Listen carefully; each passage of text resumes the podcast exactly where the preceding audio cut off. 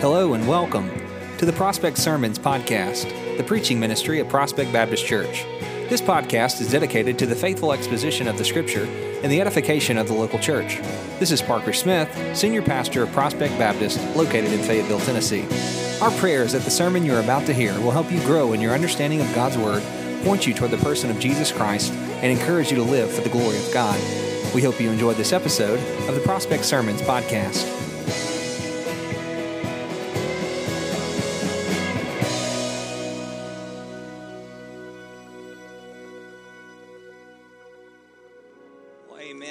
So much for being here this morning. If you have your Bibles, I would love for you to turn them to the book of Malachi, chapter number 1. We're going to be looking at verses 6 through 14.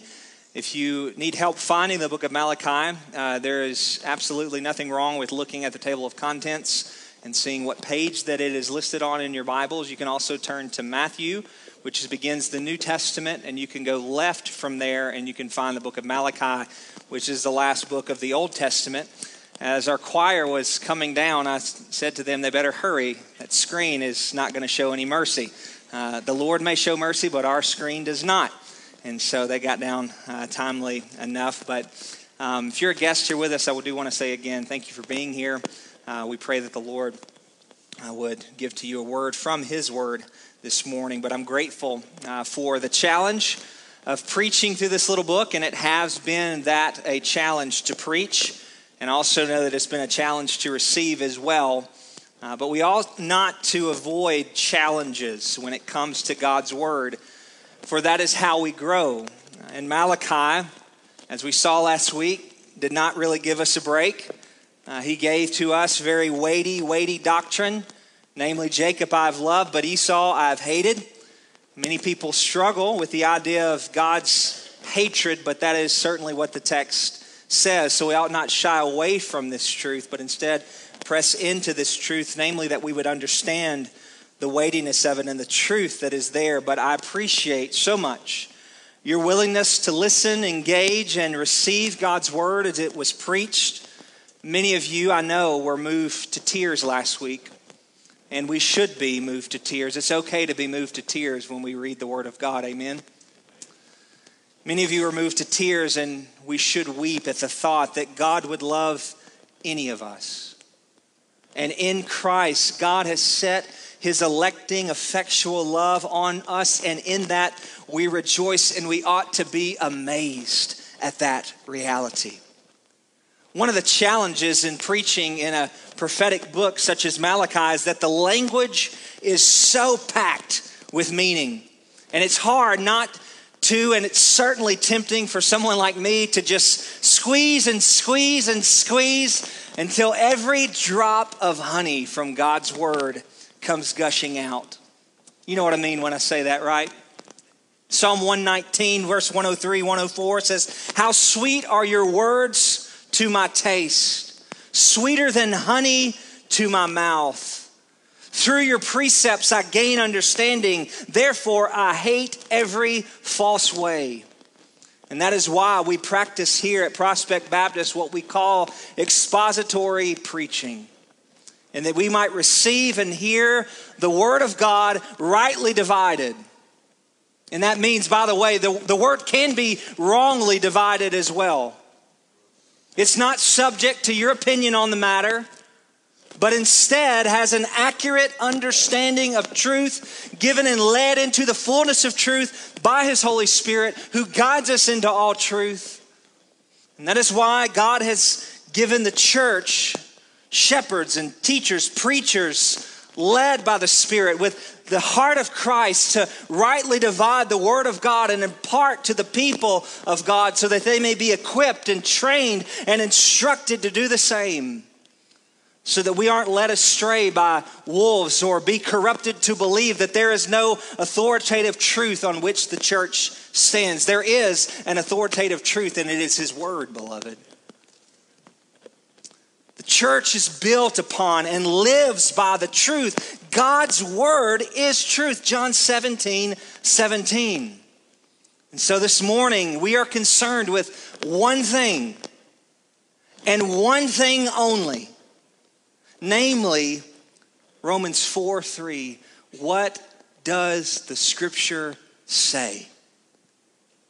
And that is all we are concerned with. What does God's Word say? And in that, I ask you to stand as we read from God's Word from the book of Malachi, chapter number 1, verses 6 through 14. This is the word of the Lord. A son honors his father, and a servant his master. If then I am a father, where is my honor? And if I am a master, where is my fear? Says the Lord of hosts. O priests who despise my name, but you say, how have we despised your name? By offering polluted food upon my altar. But you say, how have we polluted you? By saying that the Lord's table is despised. When you offer blind animals in sacrifice, is that not evil? When you offer those who are lame and sick, is that not evil? Present that to your governor. Will he accept you or show you favor, says the Lord of hosts? And now entreat the favor of God that he may be gracious to us. With such a gift from your hand, will he show favor to any of you, says the Lord of hosts? Oh, that there were among you one among you who would shut the doors, that you might not kindle fire against the altar, my altar, in vain. I have no pleasure in you, says the Lord of hosts, and I will not accept an offering from your hand. From the rising of the sun to its setting, my name will be great among the nations, and every place incense will be offered to my name, and a pure offering. For my name will be great among the nations, says the Lord of hosts. But you profane it when you say that the Lord's table is polluted, and its fruit, that is, its food, may be despised. But you say, what a weariness this is, and you snort at it, and says the Lord of hosts. You bring what has been taken by violence, or is lame or sick, that you may bring it as your offering. Shall I accept that from your hand, says the Lord of hosts? Cursed be the cheat who has a male in his flock and vows it, and yet sacrifices to the Lord what is blemished. For I am a great king, says the Lord of hosts, and my name will be feared among the nations. This is the word of the Lord. If you believe it, would you say amen? Let's pray together. Father in heaven, I pray that in this text that you would give us eyes to see and you would give us ears to hear. Father, there is so much that is here in your word this morning. And we are but helpless to understand it apart from your Spirit moving. And so, Father, I pray that your Spirit would allow us to hear your word and to receive it and believe it in faith, that we may apply it in our lives and move and be moved to change and repent, and we may leave here changed. Father, as your Son Jesus met with his disciples on the road to Emmaus, and he opened up the Scriptures, all things that pertained to him. As he said to the religious leaders, you search the Scriptures because you think within them you will have eternal life, but it is they that bear witness about me. So, Father, may you fix our eyes upon Jesus in this text.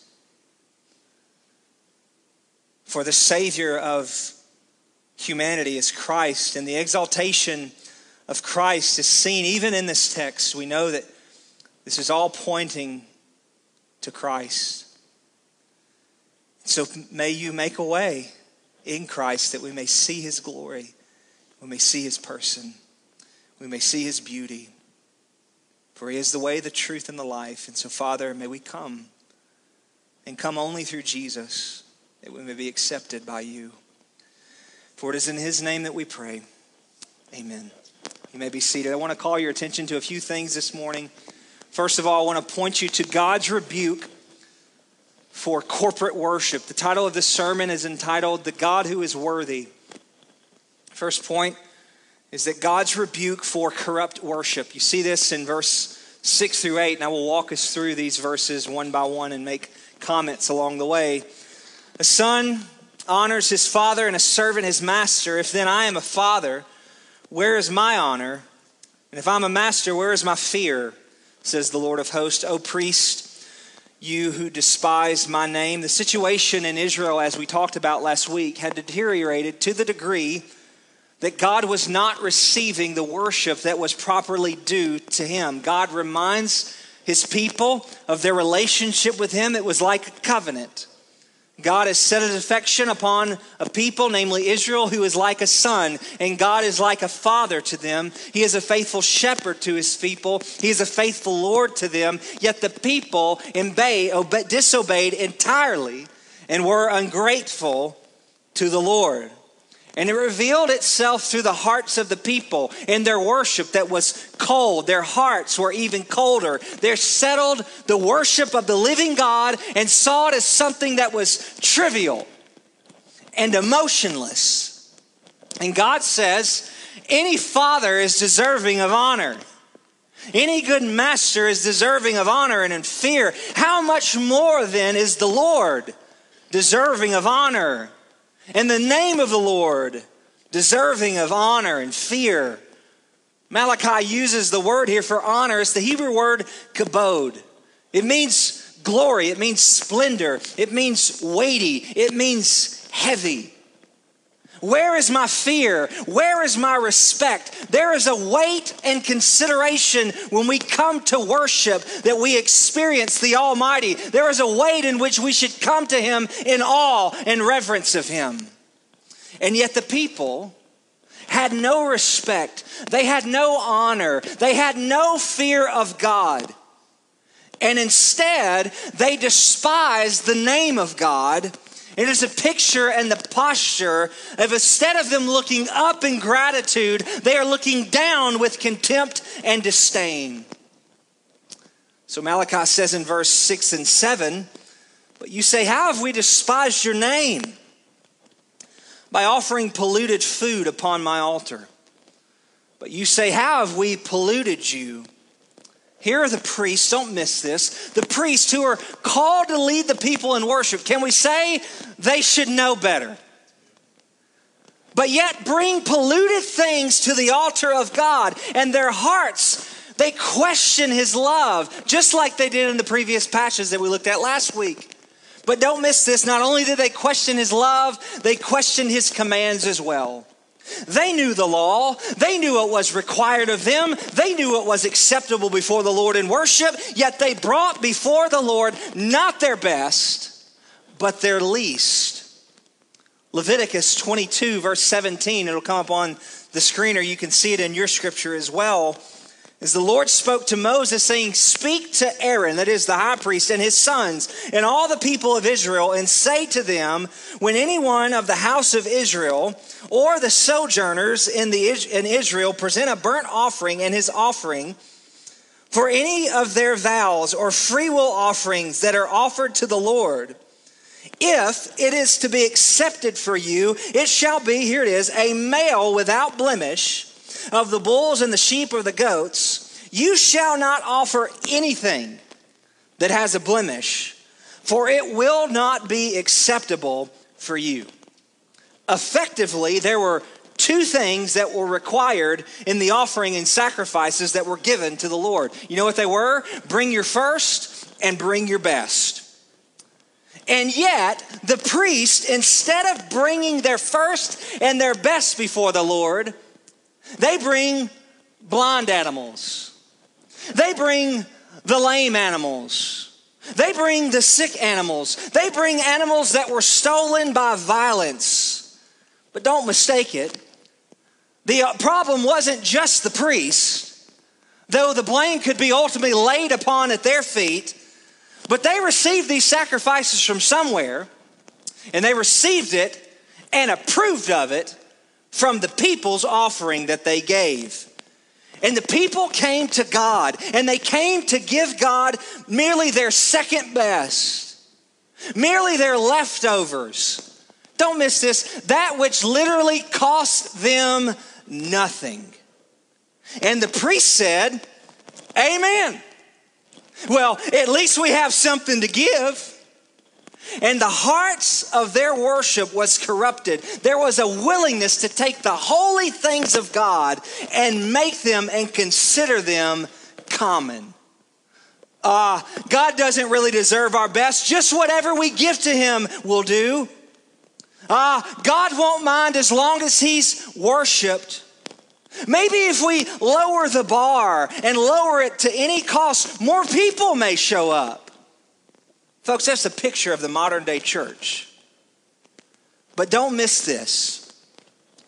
What the priests and the people called common and acceptable, did you know what God called it? God called it evil. Look at verse 7 and 8. By offering polluted food upon my altar, but you say, how have we polluted you? By saying that the Lord's table may be despised. When you offer blind animals in sacrifice, is that not evil? And when you offer those things that are lame or sick, is that not evil? The answer to that is a resounding, of course it is. God is willing to confront our false worship, and worship that just merely goes through the motions. And God confronts it and calls it not lackadaisical, not half-hearted, not careless. God calls it evil.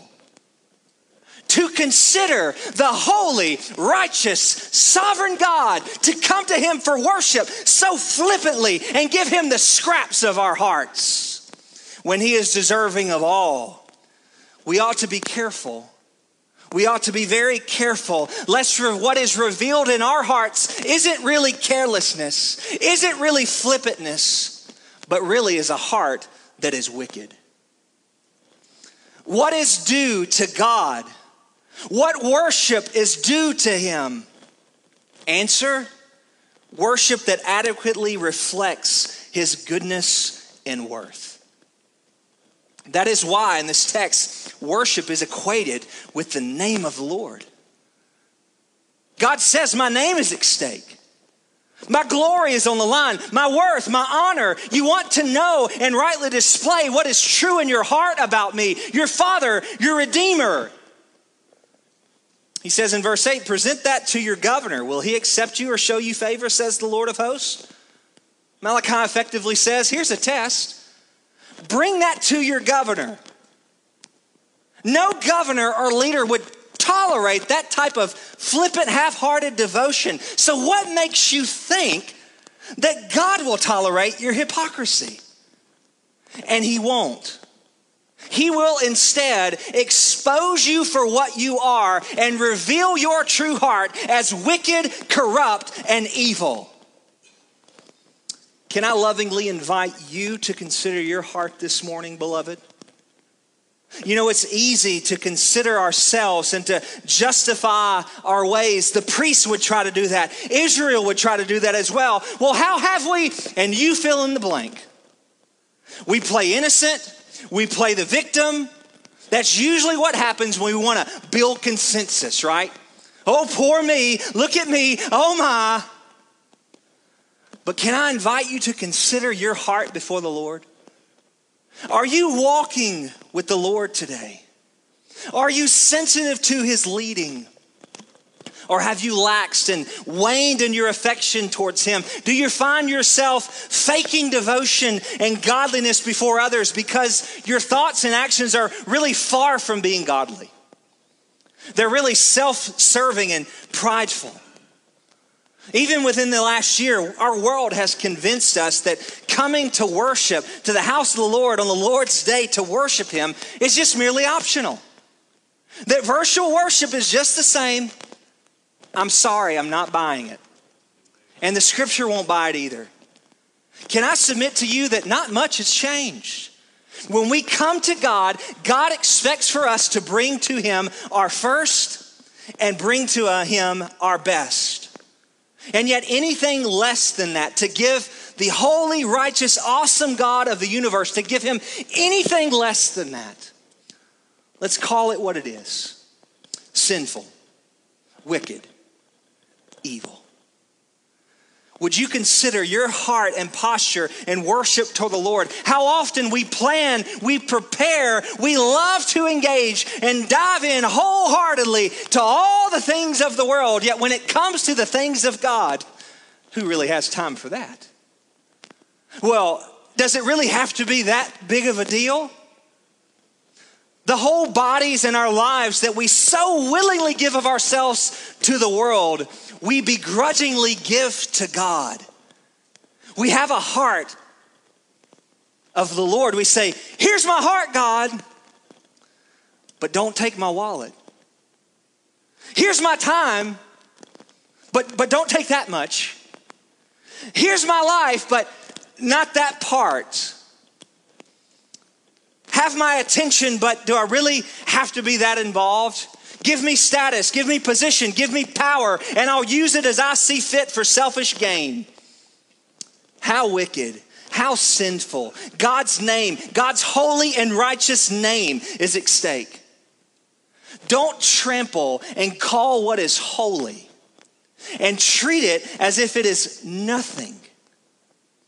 How have we done that? By corrupting what is holy and treating God as if he deserves the wasteful slivers of your life. That is how we could have done that. God confronts the false worship. Secondly, God calls for repentance. Look at verses 9 through 11. And now entreat the favor of God that he may be gracious to us. Malachi and the Lord is almost being facetious here. It's an indictment against Israel. He's calling them to consider their ways, knows that they will not consider their ways, but in some hope, hoping that they would see their selfishness and their egotism about themselves and saying, you just want me because I show you favor. But God calls them to repentance. In the midst of their rebellion of the priests, God extends to them a means to consider their ways. The word for entreat literally means to fall sick. It means to earnestly request something. In other words, cry out to the Lord. If I've said it once, I've said it 100 times. It doesn't matter how far you've gone down that road. There's always a road home, and it is repentance. The answer is to stop. It is to repent. It's to fall sick and cry out to God. The answer is not boasting in your flesh. It's not following your flesh. It's not continuing in the same posture, but to consider the grace of God and to return to God's affection and love for his people found in Christ. He says, I have loved you, declares the Lord in Malachi 1:2, and to rest and rejoice in that love. Don't lose sight of his love towards you. And that is why I said last week, if we ever lose sight of the grace and love of God, our worship will become corrupted. Because it becomes more about ourselves. And that's what Israel has done. And God invites them to repent, though he knows that they will produce a false repentance that is not truly found in the grace of God, but it's found in the favor that God can give to them. Yet God's aim is that we would repent and return to Christ and his love, not be filled with self, but be filled with Christ. Yet, if you continue in this posture, as they will and their attitudes show in verse 9, with such a gift from your hand, will he show favor to any of you, says the Lord of hosts? The rhetorical questions have an obvious answer, don't they? When you offer blind animals and sacrifices, is that not evil? Verse 8, answer is, yes, it is. And when you offer that which is lame or sick, is that not evil? The answer to that is, yes, it is. Present that to your governor. Will he accept you or show you favor? No, he won't. Verse 9, and now you entreat the favor of God that he may be gracious to you. With such a gift from your hand, will he show favor to any of you? No, he won't. Verse 13, you bring what has been taken by violence or lame or sick, and you bring that as your offering? Shall I accept this from your hand, says the Lord? No. How presumptive we are. How presumptive we are to think that God would just accept anything from us. May the next verse call a wave of shock to come over you. Look at verse 10. Oh, that there were one among you who would shut the doors, that you might not kindle fire on my altar in vain. I have no pleasure in you, says the Lord of hosts, and I will not accept an offering from your hand. God wishes that they would close up shop. He wishes they would close it all down, that it'd be a hypocrite coming to the Lord. This is from Egan Dugan and Matthew Harmon's commentary. They begin comments on this section. They say, here's a quote to consider. Listen to this quote. I hate going to church. Church is frustrating and boring. It's full of hypocrites who just want to go through the motions. It's a cosmic waste of time. You might expect these words to be from a famous atheist. Instead, this is a paraphrase of the shocking message that God delivers in this passage from Malachi. God says, I will not accept your worship. I would rather you close the doors than continue in your hypocrisy. Beloved, I mean this with all the love in my heart towards the local church. But if a church is not willing to submit to Scripture, if a church will not obey the Bible and conform their worship to the Word of God, better they close the doors than continue in disobedience. And by the way, this assumes that there is a proper worship of God, amen? God cares about the way that we worship. You want proof? Malachi 1:6-14.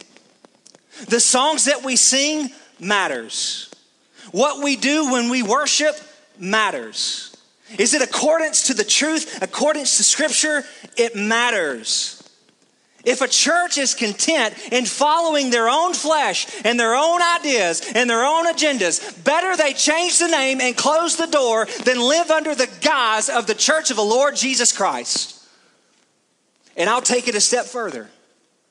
My concern is that we are living in a day in which this is commonplace for churches in our day.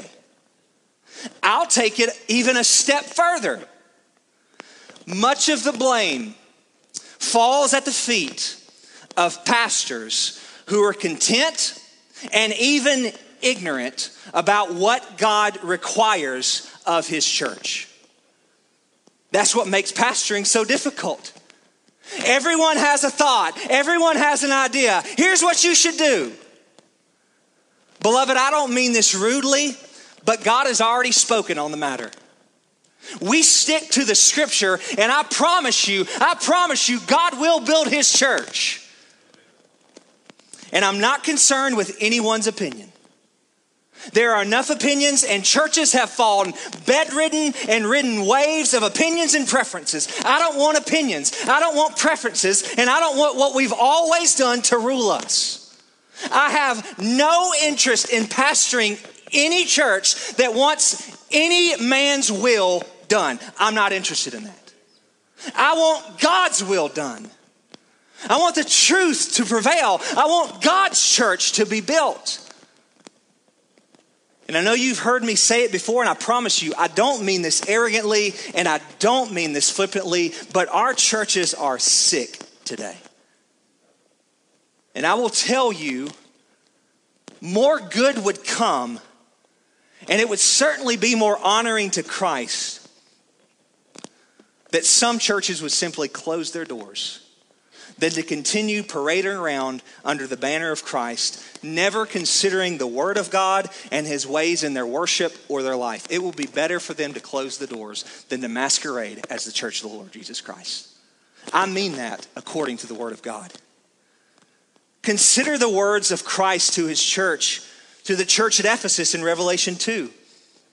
Consider the common theme of love, repentance, and proper devotion before the Lord. To the angel of the church in Ephesus write, the words of him who holds the 7 stars in his right hand, who walks among the 7 golden lampstands, I know your works, your toil, your patient endurance, how you cannot bear with those who are evil, but you have tested those who call themselves apostles and are not, and found them to be false. I know you're enduring patiently and bearing up for my name's sake, and you have not grown weary. But I have this against you, that you have abandoned the love that you had at first. Remember, therefore, from where you had fallen, repent, and do the works that you did at first. If not, I will come to you and remove your lampstand from its place unless you repent. And I look around, and how many churches find themselves right there? Maybe doing many good things, but they've abandoned their first love. They refuse to follow the Lord in his worship. They refuse to follow Christ and repent of those things and faithfully follow Jesus. I'll say this, God is not honored where Christ is not revered and where the scripture is not followed. In our day of inflated roles, hear me, God is not pleased. Meaningless worship songs that if you simply replace the lyrics of God or Jesus with honey or sweetie, it would be difficult to discern whether you are singing to a high school sweetheart or the sovereign God of the universe. Careful that we don't think the holy things of God and treat them as common. In the day of walking an aisle to join a church just to get your name on the roll and you just stay there and nothing else required of you, on the authority of the Word of God, I can assure you, God is not pleased. In a day, well, do I really have to show up to be a member of the Lord's church? I can assure you, God is not pleased. In a day of a posture of let me get, demand, but I'll give nothing of myself, and how dare you expect me to give a tithe or to give anything to the Lord, I can assure you God is not pleased. In a day of easy believism, let's just get our numbers up at any cost, repeat this prayer, come down the aisle, spontaneous baptism, false gospels being preached in so many churches, God is not pleased. In a day of carnality and fleshly-minded leaders seeking only themselves and seeking only to advance their pride, God is not pleased. In a day of little faith in which we look to pragmatic means of evangelism and church growth gimmicks to do whatever we got to do to please get them to come. What are we going to do if they don't ever come? God is not pleased in that. Instead, we ought to be fervently praying to the Lord to bring a harvest, boldly preaching the gospel and trusting the Lord in faith. And until that day comes, Prospect Baptist, God is not pleased. Because without faith, it is impossible to please God. Hebrews 11:6. And oh, that we might be a church who believes this word, who really believes this word, and humbly comes and says, whatever this scripture says, whatever it says, that's what I want. Not my will, not my way. Get that stuff out of here. Give me God, give me Christ, only Christ, and he's enough. That is the church in which God is pleased. Dr. Steve Lawson said it this way. He said, if God is pleased, then it doesn't matter who is displeased. If God is displeased, then it doesn't matter who is pleased. And if it's caused you to wince, if it's caused you to squirm, if it's caused you to become uneasy, offended that the pastor actually said it, don't wince. Don't be content in just squirming, checking the watch, thinking, man, when am I going to get out of here? Here's one even better for us, Prospect. Repent. Repent. That is the road home. God confronts our false worship. He calls his people to repentance, but God's demand is for true worship. It's in your bulletin, verses 12 through 14, but I'm going to pull from verse 11 as well, for that will be a hinge in this final point. For from the rising of the sun to its setting, my name will be great among the nations. And in every place incense will be offered in my name and a pure offering. For my name will be great among the nations, says the Lord of hosts. But you profane it when you say that the Lord's table is polluted and its fruit, that is, its food may be despised. But you say, what a weariness this is, and you snort at it, says the Lord of hosts. You bring what is taken by violence or lame or sick, and you bring that as your offering. Shall I accept that from your hand, says the Lord? Cursed be the cheat who has a male in his flock and vows it, yet sacrifices to the Lord what is blemished. For I am a great king, says the Lord of hosts, and my name will be feared among the nations. The burden of this entire passage is concerned with the proper worship and adoration of God. And it is revealing and displaying the glory and the name so accurately to reflect his divine character and goodness to all places. The burden of this text is, my name will be great. 3 times in verse 11, but you profane my name in verse 12, for I am a great king, verse 14, and my name will be feared. This is the same burden in which Malachi began the charge to the priests in verse 6. O priest, you despise my name. And that thought about the name of God, and in verse 11, I will come in just a moment. But see it clearly here. God says, my name is great, and it will be great. Yet note the tension in verse 12. But you profane it. The word there is the word that means to defile. It means to take something that is sacred and to desecrate it. You defile me. You profane me. You desecrate my holy name when you say that the Lord's table is polluted and its fruit, that is, the fruit may be despised. This similar is very similar and repetitive to what was said in verse 6 through 8. You profane it, but I wish that you weren't even here, says the Lord. I wish you would close the doors. Malachi 1:13, but you say, what a weariness this is, and you snort at it. Ugh, do I really have to do that? Says the Lord of hosts. What a bore this is, what a drag this is. You bring what has been taken by violence or lame or sick, and you bring that as your offering, you steal it, you rob it, it costs you nothing, but oh yeah, it's mine, take it, do you like it? How corrupt. What a mockery. Shall I accept this from your hand, says the Lord? There was a common saying among the priests of Israel and within the life of Israel. It would have been recited almost without end, day after day, sacrifice after sacrifice, offering after offering, family after family. You'll know it when I say it.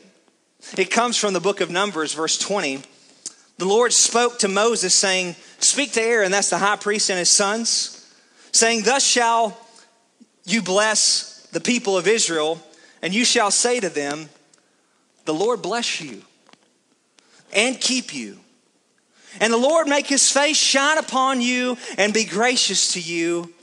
And the Lord lift up his countenance and upon you give you peace. So they shall put my name upon the people of Israel, and I will bless them.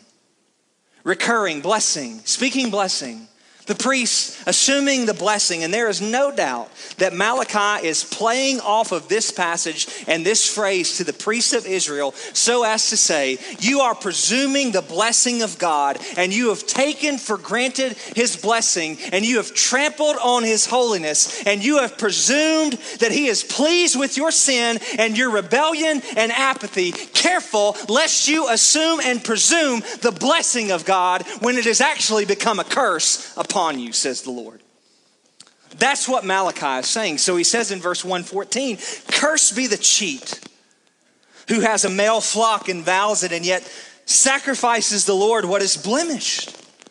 And he ends his rebuke of their offerings in this way. For I am a great king, says the Lord of hosts, and my name will be feared among the nations.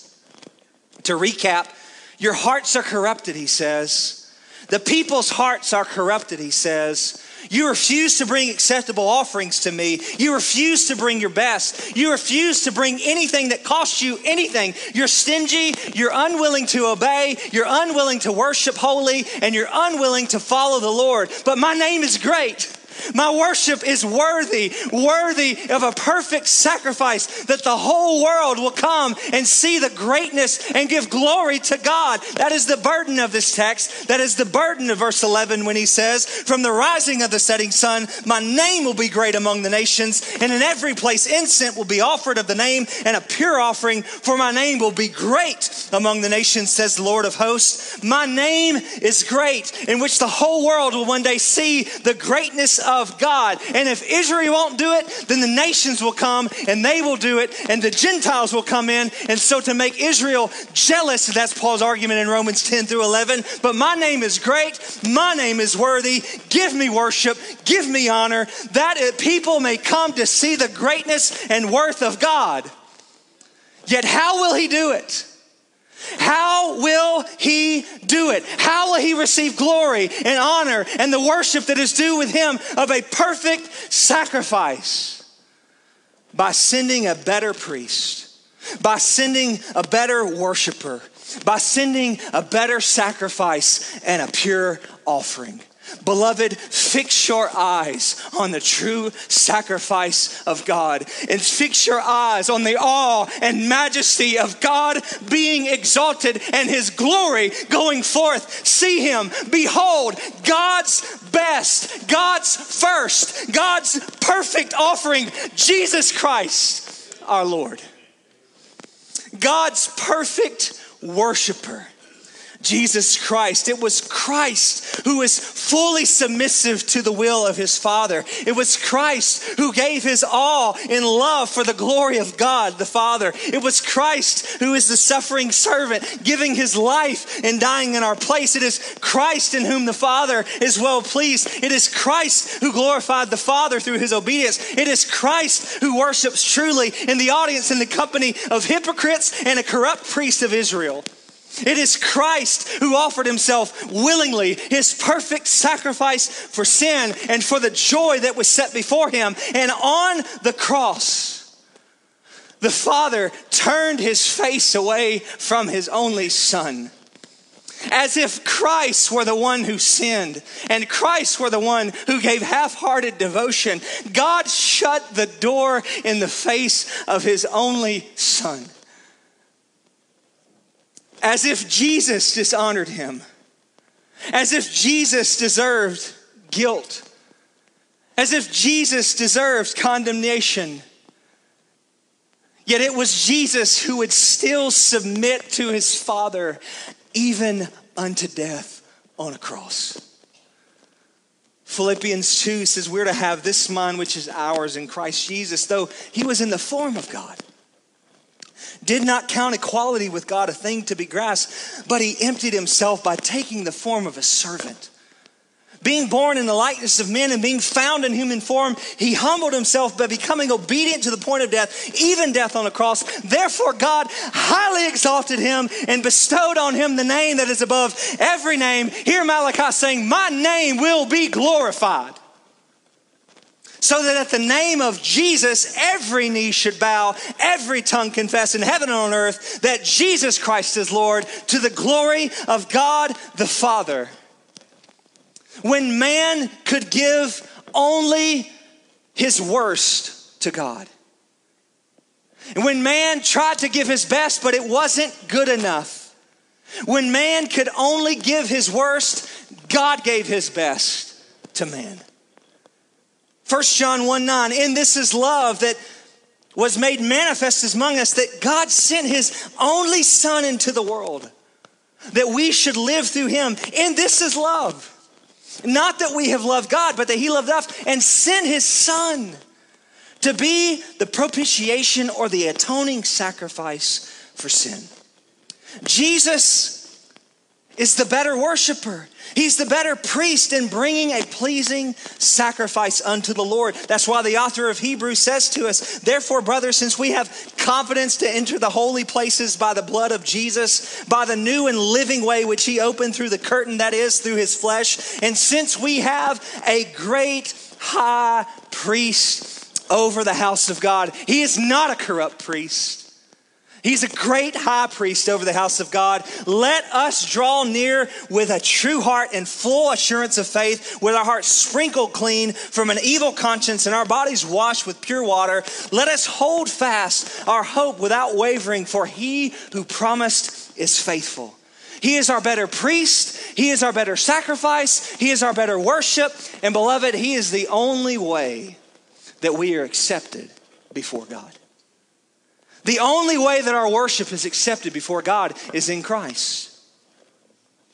And so Peter says in 1 Peter 2, as you come to him, as a living stone rejected by men, but in the sight of God chosen and precious, you yourselves live like living stones, are being built up in a spiritual house to be a holy priesthood, to offer spiritual sacrifices acceptable to God through Jesus Christ. This is why Hebrews 13:15 says, through him, let us continually offer up a sacrifice of praise to God, that the fruit of our lips and acknowledge his name. And it is only in Christ. It is only in Christ does God see our failures, our anger, our rebellion, our cold hearts, and yet in Christ sees his perfect son and sacrifice offering in our place, and count our worship acceptable in him. He considers us worthy only in Christ. And oh, how that ought to cause our hearts to rejoice, to bring forth and to consider our ways.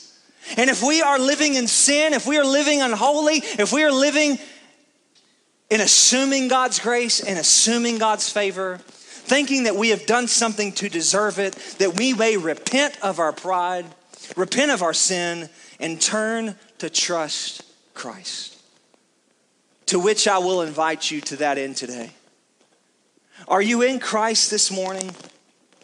Have you fallen sick and clung only to Jesus? Do you need to repent of half-hearted devotion?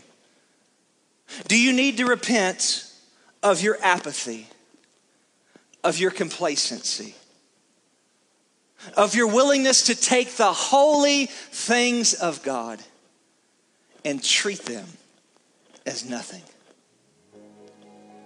How is the Lord dealing with you this morning? We're going to stand and we're going to sing. And I pray that as we stand and sing this morning, that you would respond as the Lord is leading you. Let's pray together.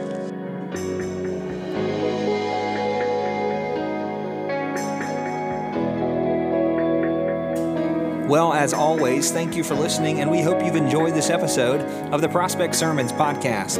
If you'd like more information about Prospect Baptist Church, you can visit our website at prospectbaptistchurch.org, or you can find us on Facebook by searching Prospect Baptist Church, Fayetteville, Tennessee. If you live in the Fayetteville area, we would love for you to join us in worship on Sundays at 10:30 a.m. If you're not comfortable doing that at this time, we understand, but please know we are live streaming our services on Facebook Live. We do hope to see you soon and look forward to you worshiping with us. Until next time on the Prospect Sermons Podcast.